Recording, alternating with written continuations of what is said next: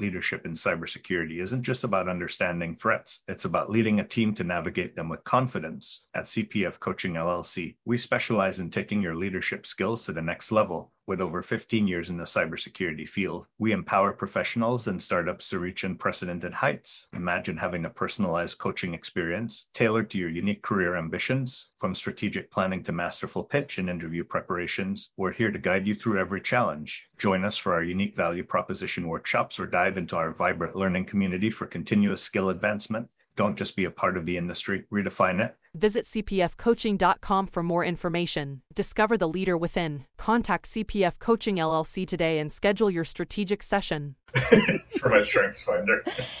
Hey, security peeps, we are here having a good time already live again in our special edition, the Super Recruiter series. And I am the Super Recruiter for today, and Chris is our honorary Super Recruiter. And we have Alicia Couri back with us. So, as you all know, I'm Renee Small, breaking into cybersecurity podcast series. This is a special edition where we will have um, discussions around with Alicia around. Um, assessments and alicia was was here last week and she's gonna be you know i'll have her jump in in a second but chris say hi to everyone hey everyone my co-host and brother from another mother and alicia say hi to everyone hi everyone so alicia be back I know. Last week was so much. I mean, there was so, so much engagement, and people had such a good time. They wanted to learn all about what you did. So, Alicia, jump right in. Talk to us about the um, about what you do, assessments, and how they're being used in companies right now for interviewing and for um, just leadership development, things like that. Great. Thank you again for having me back. I'm so excited, you know, that people invite me back. That means I actually did something of value.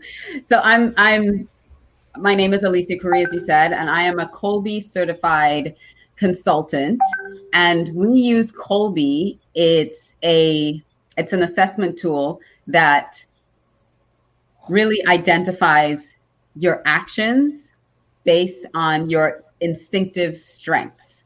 So there are three parts to the mind. There's the cognitive, which is the thinking, the affective, which is the feeling, and then the conative, which a lot of people don't know about, which is the doing. How do you do what you do? And that is really instinctive to you, how you sol- solve problems and strive. And so with Kolbe, what we do with companies is we're able to really identify those innate strengths that you have.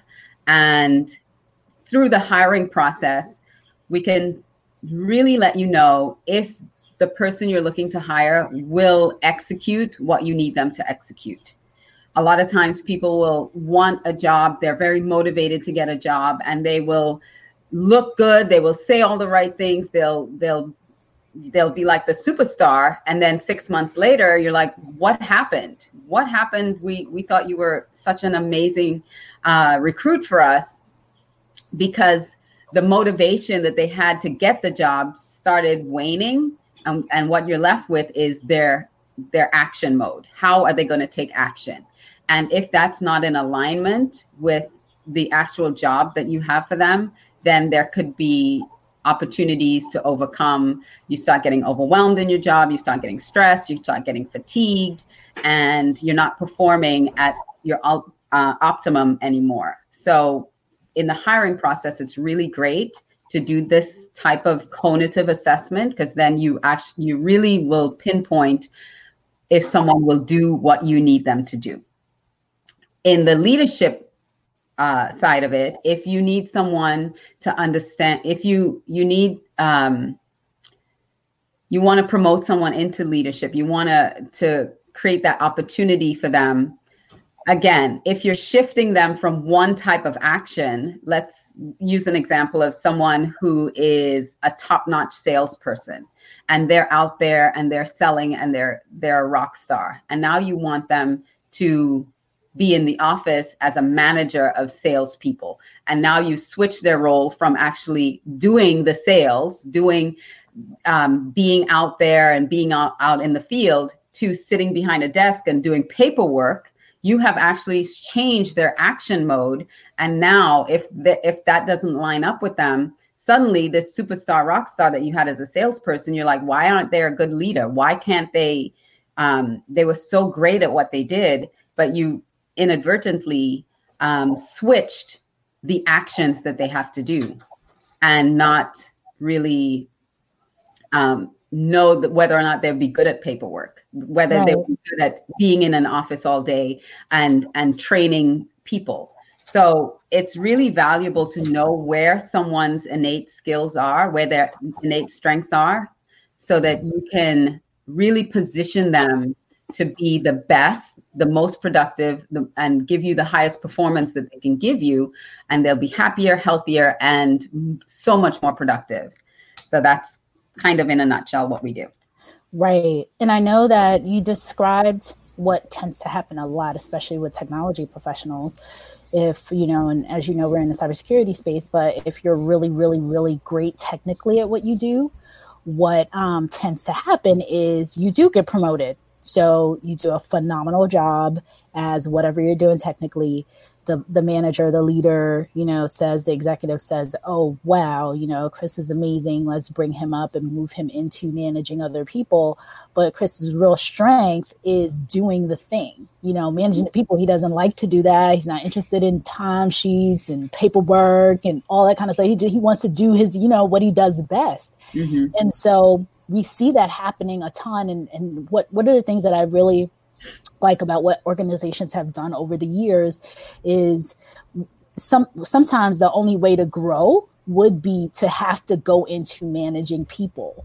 But mm-hmm. in the technology space they have great tracks now where you can go up the you know you can still be a senior technologist like get more and more and more um, um, have a deeper strength and go up the ladder so to speak right. space but just stay technical. You're just getting more and more um, proficient in what and that's where your value really is. You're you mm-hmm. become a master at what you do in that space.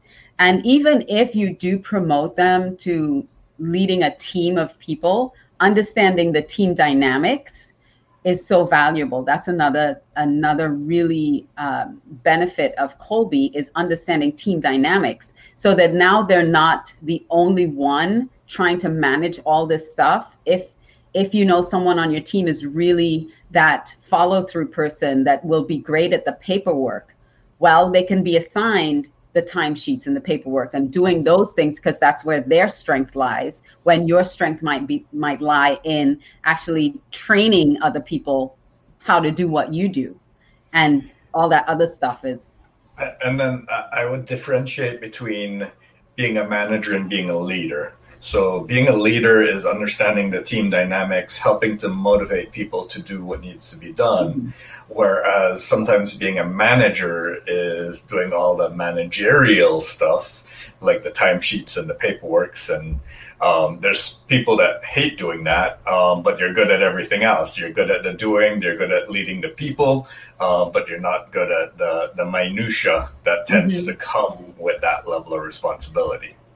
Exactly. And understanding that that is who you're working with, either giving them more latitude to get it done or allowing them the opportunity to have someone who's who that really is in their wheelhouse to do, allowing that shared work to be done so that it is getting done and it's getting done at a high level because that's really where their strength lies. So if that's really where someone's strength lies, they will do it so much faster than you would do it. It'll take you probably all day to slough through all of it, and it'll take them like an hour to get all of it done.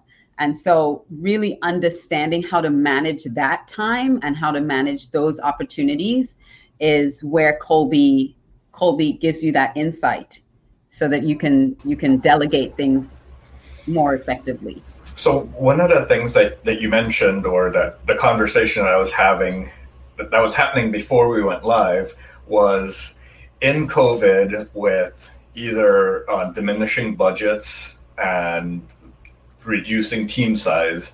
How do you best allocate um, the remaining work amongst the rest of the people? Um, and and you mentioned that that Kolbe can help with that, but um, what are some of the, the best ways for managers to to understand what what are the instinctual backbones of a task so that they could best assign it? Ah that's a good thing because with Kolbe there are three assessments. There is the a assessment which is the personal assessment you take on yourself to, to understand who you are. So that's your reality there's a B assessment, which is what you do every day. So it's your perception of your job that you have to do every day. And then there's a C assessment, which is your manager or supervisor's assessment, um, sorry, perception of what you do every day. So with a manager, what we do is we do that C assessment. We have a consultation and we really drill down what do you need this person in this position to do every day that would be success in this job. So it's up to them to really design what needs to be done to to understand. And I I I'm not sure, but I don't think a lot of people really drill it down like that. Like they don't really sit down and think about what is what does success look like in this position? What do they have to do every single day, every week that has to get done? Like the actual doing, what activities need to be done that is success in this position. So that when the person comes in, they don't now start having their own perception of what it is they have to do. It's actually the job, it's not like just a vague job description, it is really laid out. And what helps with that too is that when you are interviewing for that job position, you really know what you want, what you're looking for. And then when we match that Kolbe A to that C, we we get to really know, yes, this person is in alignment with what you need them to do versus, well, I think they can do the job, you know. Um, so you really now have someone not just qualified by their resume, not just you get along well in the interview, but you know that they're going to do the tasks that need to be done. So that Kolbe C is very, very vital for managers and leaders and, and supervisors to be able to drill down the exact tasks that this job will be successful in this job. I, am sure Renee sees this all the time with managers not knowing exactly what like needs to be in the job description, what they, they need from a person, like all oh these God. things. It's it's it. You know what's fascinating?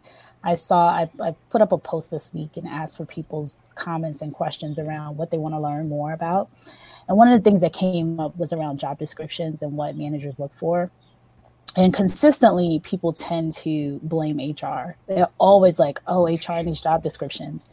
And I am working on right now, I'm going to do a presentation on this live one of these, some, trying to do it this week, but it'll probably end up being next week, where we can walk through what really happens. Like the manager writes the job description. The leader writes the job description. HR is at the end of the process. HR is like, okay, I came to HR and and and and it's done. It's baked. And then HR can help tweak it, kind of look over it again, make sure, add in mm-hmm. certain verbiage, make sure it has the right language, that kind of stuff. But overall, HR isn't sitting around writing job descriptions. But I know so, what happens as a busy manager, you go out on the internet and you research a generic job description and you copy and paste it, and you're like, I don't have time to do the rest of it.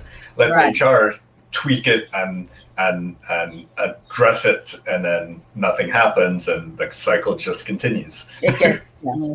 For real. So everyone's really looking at what is the result that we need to happen on a daily, weekly, monthly, you know, what does success really look like?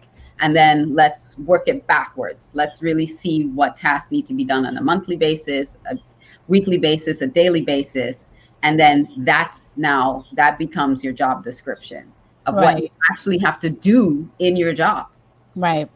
So Ben says, um, do you recommend occasionally retaking these sorts of personality tests? Do results differ for the same person over time? That's a great question. That's a great question because I can make the distinction. This is not a personality test. So personality tests do change from time to time based on where you are in your life and um, what your experiences have been. So something that was really, really uh, important for you in your 20s when you were working in your 40s may not be the same priority that you have, it, and, and, even in the position that you're in. So you may need to to to harness like uh, Strength Finders have what is it 30 30 um, 30 strengths, but your mm-hmm. top five shift based on where you are and what what needs you have at that time.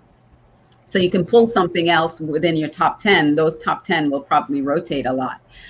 Um, the Kolbe assessment is not a personality assessment. It is a cognitive assessment. It's been around for 40 years and it is has been validated and the test retake um, statistics is a one to two variable.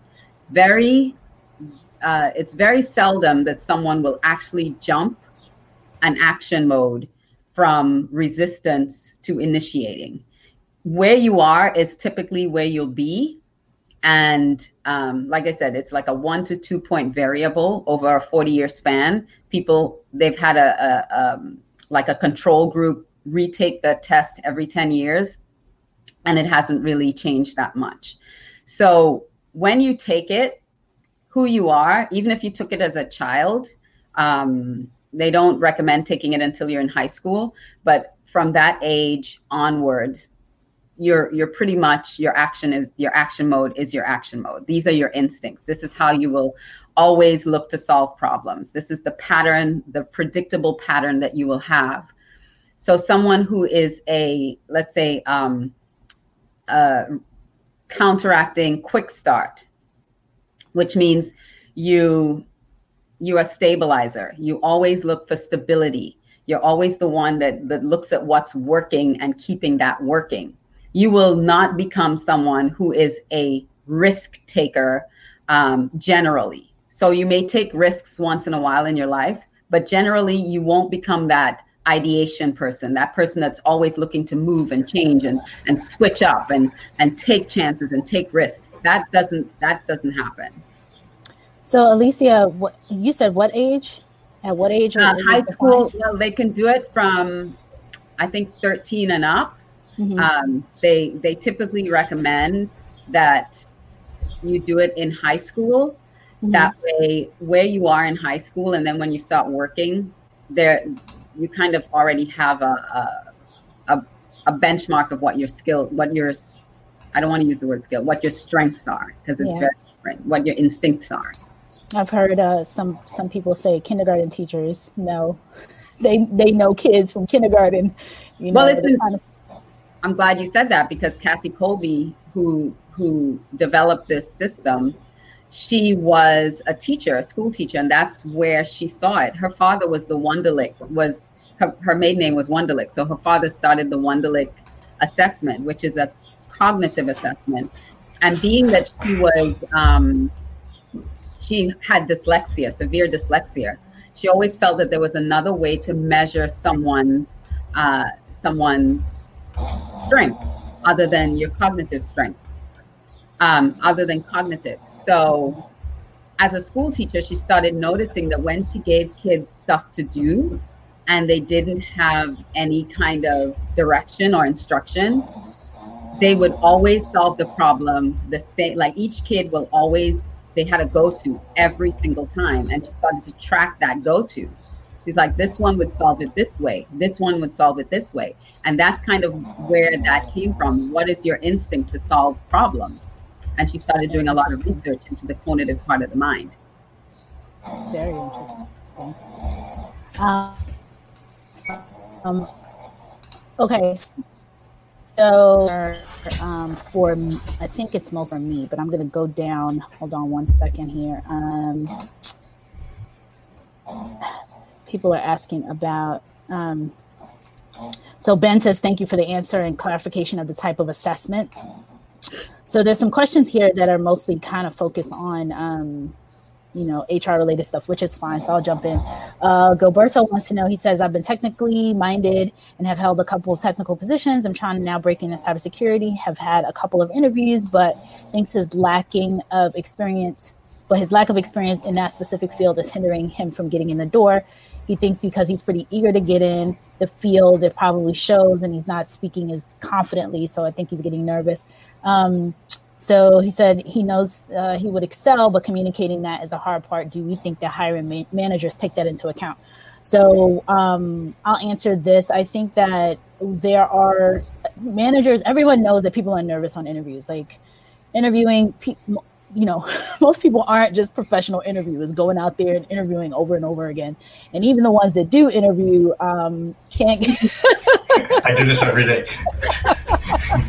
can get caught up in in interviewing. Um, and so the one thing I would say, Gilberto, is that remember that an interview is um, a two way conversation. So it's not, you know, you wanna you wanna have questions prepared for. You want to be interviewing them as much as they're interviewing you, and thinking about it as like tossing a ball back and forth. So if you're playing tennis and you know, the ball is going back and forth, um, and they are and you're kind of asking them more about the you know their culture what's happening inside of their organization how the leader leads um, and i think that the more you i mean interviewing is just nerve-wracking it is what it is and i know people try to put their best foot forward but the best interviews are when you're going back and forth and the managers are talking too. You don't want to be, you don't want to feel like it's not an interrogation. Like they it's not an interrogation. It's not an interrogation.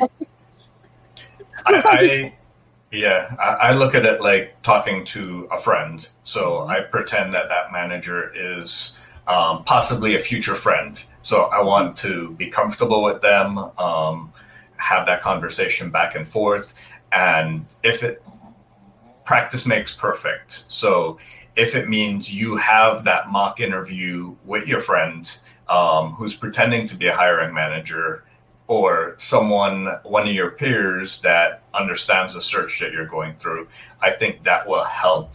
Um, because oftentimes I know they don't engage in those types of conversations until it's the interview. So it might be once every four or five years or once every two or three years. Um, but that's a long time not to have practice. Yeah. So ha- have practices on a regular basis. Treat your one on ones like an interview. Treat all sorts of different events in your life like an interview and then it just becomes normal for you yeah. can i also chime in a, a second because the i also believe that when you really understand what you bring to the table whether you have experience in it or not when you understand and i'm not just talking about your cognitive strengths because that's important too because when you understand what you can what you are innately wired to do and you can articulate those strengths and you can also articulate other strengths that you have. So you know what you're bringing to the table of this for this organization and it is a benefit for them um, when you can see yourself as listen they'll be they would be so it would be so valuable to them to have me on their team.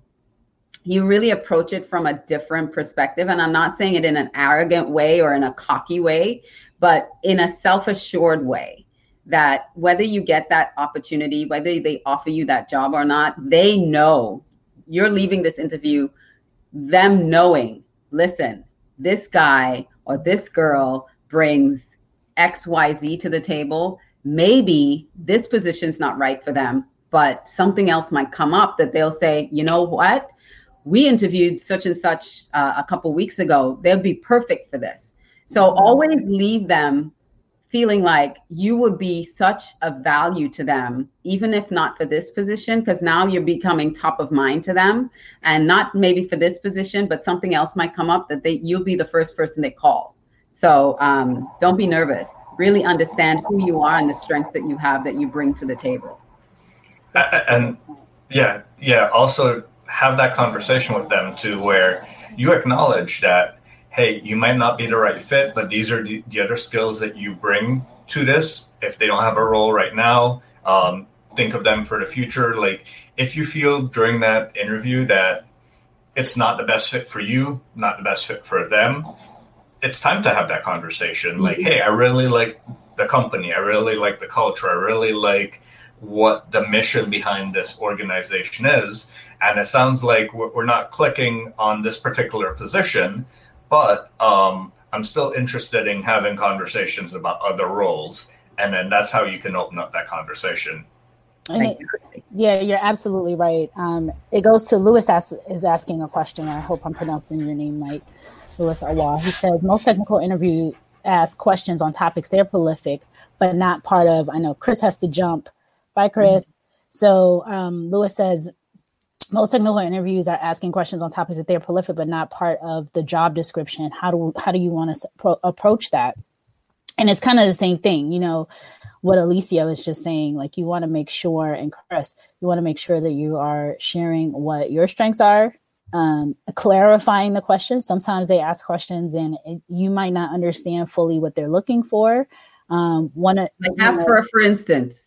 Give me an example of what you're talking about, so that you have context for what it is that they're they're actually asking. It's a great point. I, am I'm, I'm huge on that. I, I, I live by examples. Like explain it to me. Give me an example. Um, however way you process information, you want to be able to ask them, what do they mean? You want to be able to you want to make sure that you're answering the right question. So um, these are all like you know really good questions. Yeah, clarity and communication in an interview is very very important because, like you said, they might ask a technical question and their terminology in their culture might be different than the terminology that you just came from so mm-hmm. they may say something that you don't understand but you've been you've done it a hundred times just that you don't really understand the way that they're explaining it to you so i literally that happened with a candidate i was dealing with last week. Exact same situation. He the way that the leader in this one particular group had a different definition of the the um it was vulnerability management had one specific definition of it.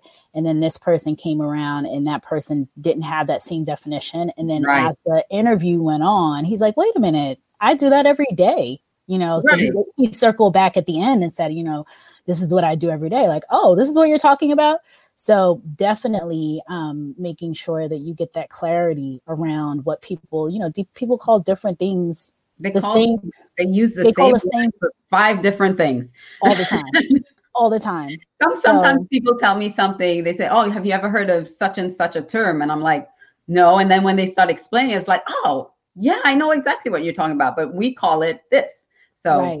Yeah, absolutely. Clarity. So Gilberto thanks that um, awesome advice, especially the conversational aspect, that piece may be missing. So he's happy. Um, and Sergi says, great advice on an interview dynamic. Thank you. So I know interviewing is always such a tough, um, you know, a tough part of, of, of the interview of the process of the hiring process. Yeah. And then especially now adding in, Alicia, I don't want, you mm-hmm. know, go ahead. Adding in, um, this this component now like the video component which puts another layer of i think you know, nervousness because it's one thing to now you're looking at yourself on camera and all of mm-hmm. that.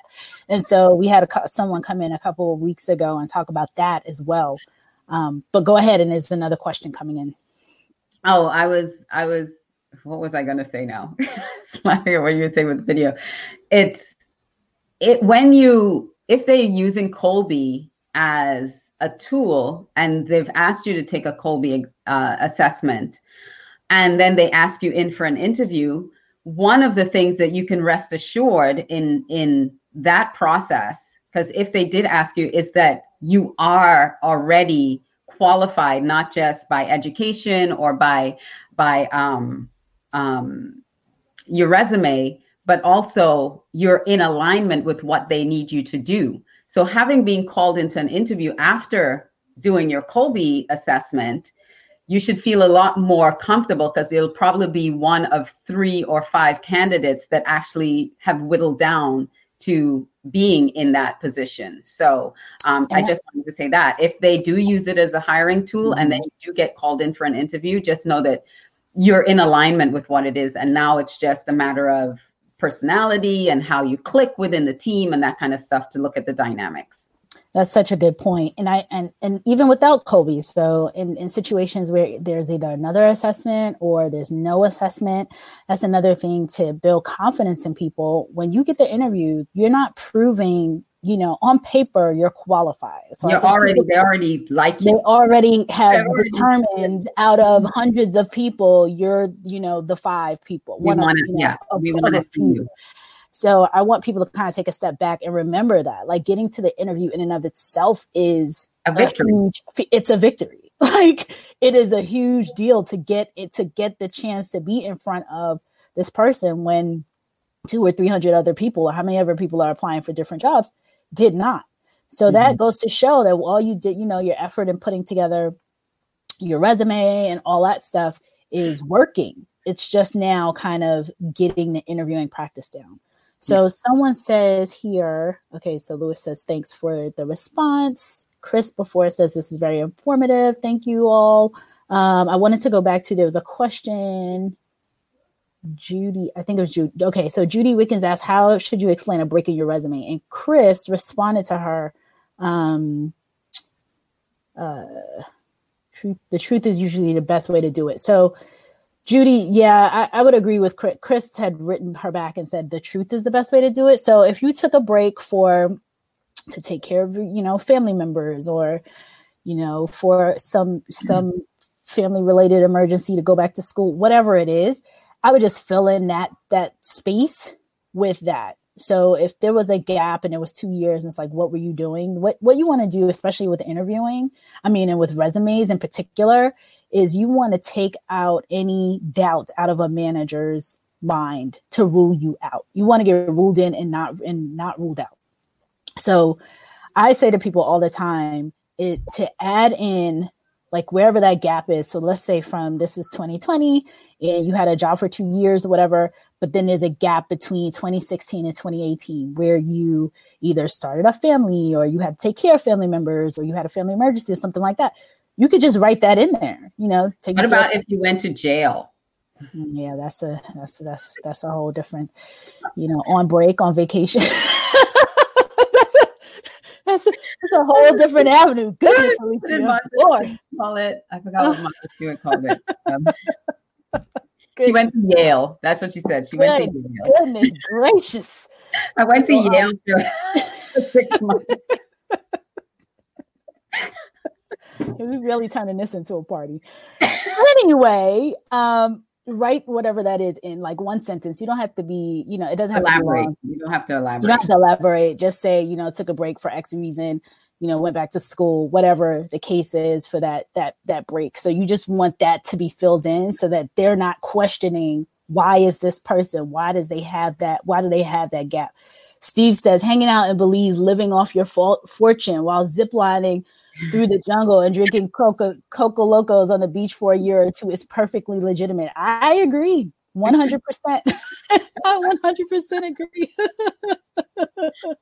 so Jeff Poindexter says, okay, there's a lot of comments in here. Um, Dan Tinsley says the number one thing I look for is to be authentic, and that can be a deciding factor.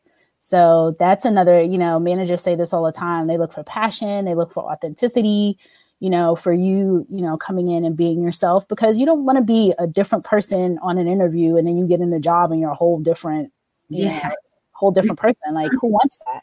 So, Dan, thank you for that comment. Thank you so much for these comments. Mm-hmm. Um, Jeff says many times at an interview, I feel so confident that I got the job based on my experience and on the spot feedback, only to learn shortly thereafter that I didn't get the job. What they HR don't tell you is why. Why? I'm starting to ask them why, and I'm shocked most of the time. Yes, it's how you answer the questions. Most of the time, it's a problem they have and work itself, never based on my personality or experience. I feel they might think I would be boring or be, would be bored. I don't really know. Nice to have more results so I can improve. So, Jeff, the one thing, okay, there's a couple different things when it comes to um, responses, you likely will not, you know, whatever it is. It, this, so this is what I tell people all the time. There are so many deciding factors with interviewing, with jobs, with all different types of stuff, right? So, you know, you could have um, a situation where companies are interviewing and they have somebody that they know that they want for the job anyway, but they got to go through the interview process. It's unfortunate, but it happens um, you could have a situation where um, for whatever reason you your your personality you they don't feel that you would be the right fit for the team that means all different types of things i'll give you an example we had a situation i was working with a company that wanted to hire a person um, who was going to be getting rid of like pretty much moving like downsizing the organization. The the we interviewed a ton of people. Some some of the people they were really really um, you know nice, very competent, could do the job, everything else. This one person for lack of better words, was like a hard ass. Like he was just mm-hmm. one of these people that he tried to be kind of nice, but we knew like underneath he was not, you know, that person. That's the person they wanted for the job because they knew that he was going to come in and execute and, do what needed to be done. Whereas somebody else might have been like, oh, you know, I tend to be, oh, well, let's think about this and that or whatever. Like I, I probably wouldn't have been the best fit for that. But this particular person was the right fit. Or if you have, I'll give a, a different example. Um, and I know we got to jump soon. Um, but in another scenario, I was in a, a, a different company um, and we're hiring, and we had two um, really seasoned, really domineering personality uh, people on the team. And we had another opening, and the, the person who at the time was interviewing also had this domineering type of personality.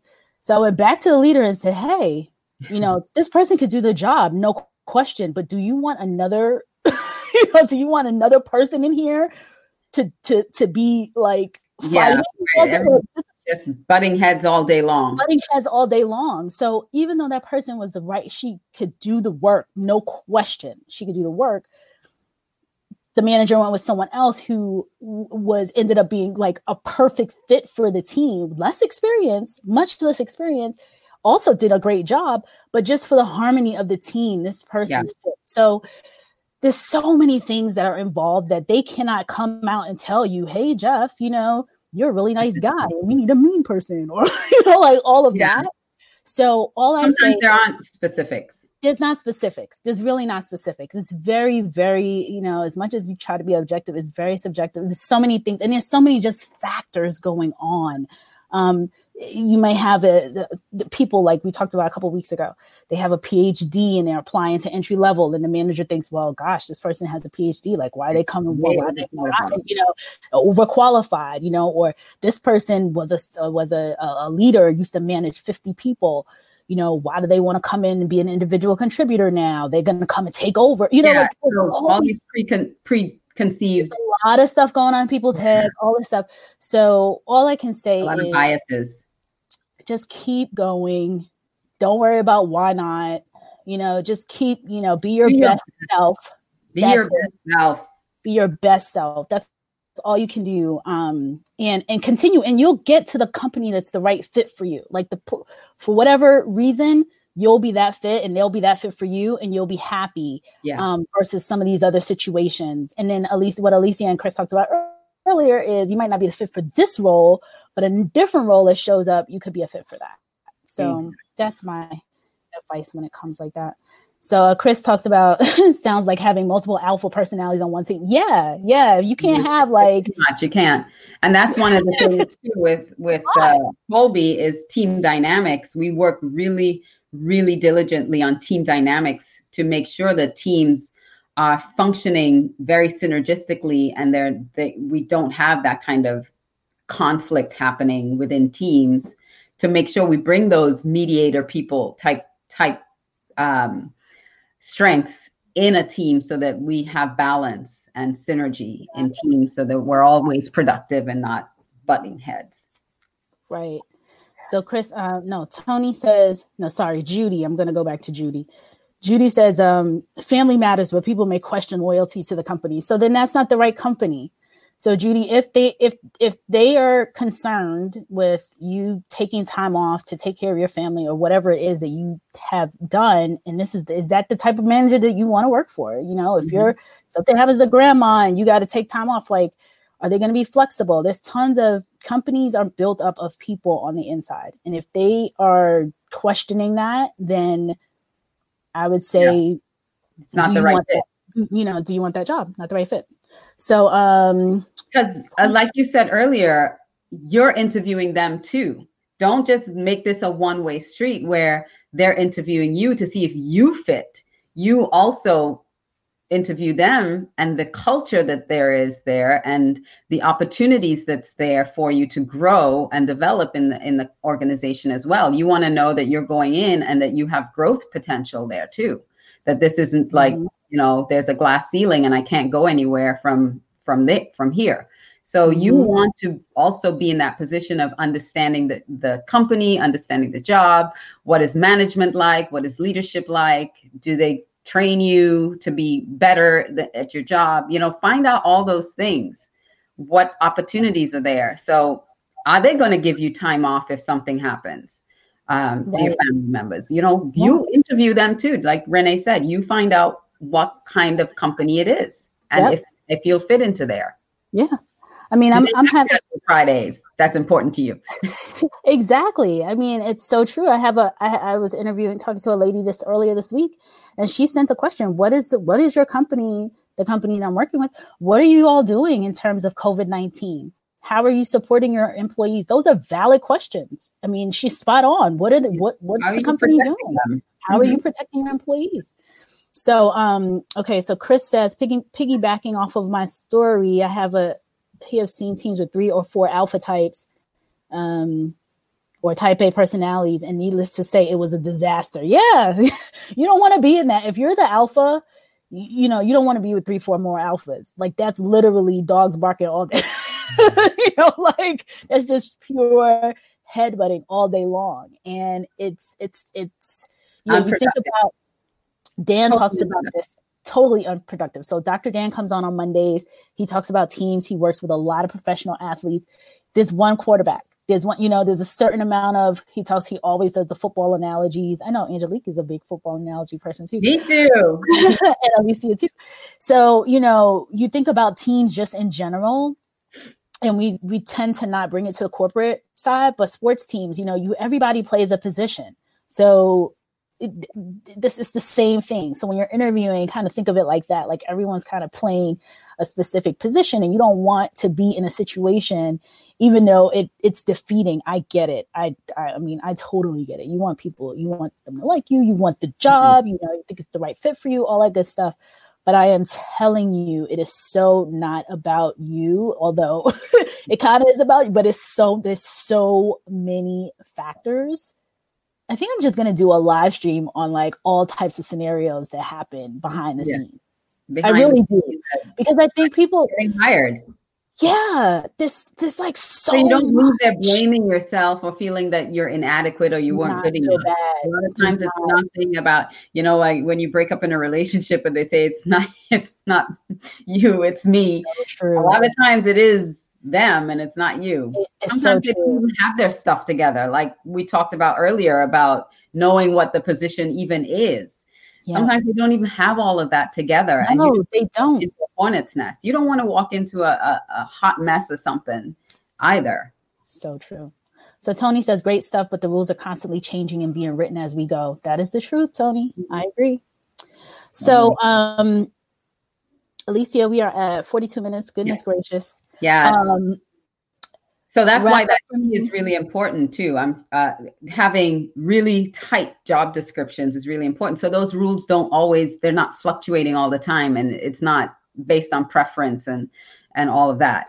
Kolbe right. really re- reduces preferences, it reduces biases, it reduces all of that. Uh, unless they really have someone in mind for the job already, and regardless of what happens, they're going to hire them anyway. Kolbe yeah. is really one of those tools that removes all those barriers. So if you want to connect with Alicia, Alicia, how do they out? I'm tagging you in the post. I'm gonna tag yeah. you. Um, I've been tagging you in here so they know about you. Um, like like we said before, um, the Kolbe has been used. I mean, there's multiple different assessments out there. If you've been around, especially somebody like me in HR, we've done all different types of strengths finders. The there's one mm-hmm. called Hogan. There's another one. So Alicia yeah, Myers Briggs. There's a tons of them. So Alicia is focused in the um, Kolbe space. If you want to connect with Alicia, I'm going to tag her in here. Is there anything else you want to say, Alicia, before we wrap? Just that in response to COVID 19, if there are companies that are reducing labor forces and trying to figure out how to really balance the workforce that they have with the again the tasks that need to be done using Kolbe to help you streamline that would be very very effective for you to really get you up and running. And if you're looking to hire new people and hire teams again using Kolbe assessments to help in that hiring process and really drill it down to to getting the right people for the positions that is something that my company does for organizations um, to really get you productive quickly instead of trying to figure it all out now that everything's kind of been tossed up in the air and and trying to find a place to land. Um, so yeah so they can they can contact me here on linkedin. They can connect with me or go to alicia360.com and connect with me there. Awesome well, thank you all, everyone. Thank you so much for this engagement. There's so many, so many awesome questions and comments. Um, and we will see you tomorrow. We have someone coming in. Um, yeah, we have. Uh, Thank you so much, Renee. By the way, for absolutely no. We want to, you know, be able to provide, provide this information. Like, for for people um especially during right now like everyone's yeah so i know and you can individually take an assessment too. Don't feel like the company has to give it to you. You can understand your own strengths. You can get coaching around what it is you do best most distinct um, instinctively as well. So you can do your Kolbe um, just connect with me to and i can give you some more information about that. Awesome all right. Thank you, folks. See you all here tomorrow, 11 ish. And I joke around 11 ish because who knows if my, my kids don't let me be exactly at 11. So see you all tomorrow. Bye, Alicia. Thank Bye, you. Renee. Thanks. Bye. In the rapidly evolving world of cybersecurity, your business needs a guide that's as dynamic as the threats you face. CPF Coaching LLC delivers unparalleled expertise to elevate your cybersecurity startup or business with a decade and a half of specialized experience. We're not just advisors, we're your strategic partners in growth and risk mitigation. Our tailored advisory services range from immediate hourly guidance to comprehensive three or six month packages, all supported with encrypted messaging for real time assistance. For more information, cpfcoaching.com is your destination. Forge a path to success and distinction in the cybersecurity landscape. Connect with CPF Coaching LLC today and secure your business's future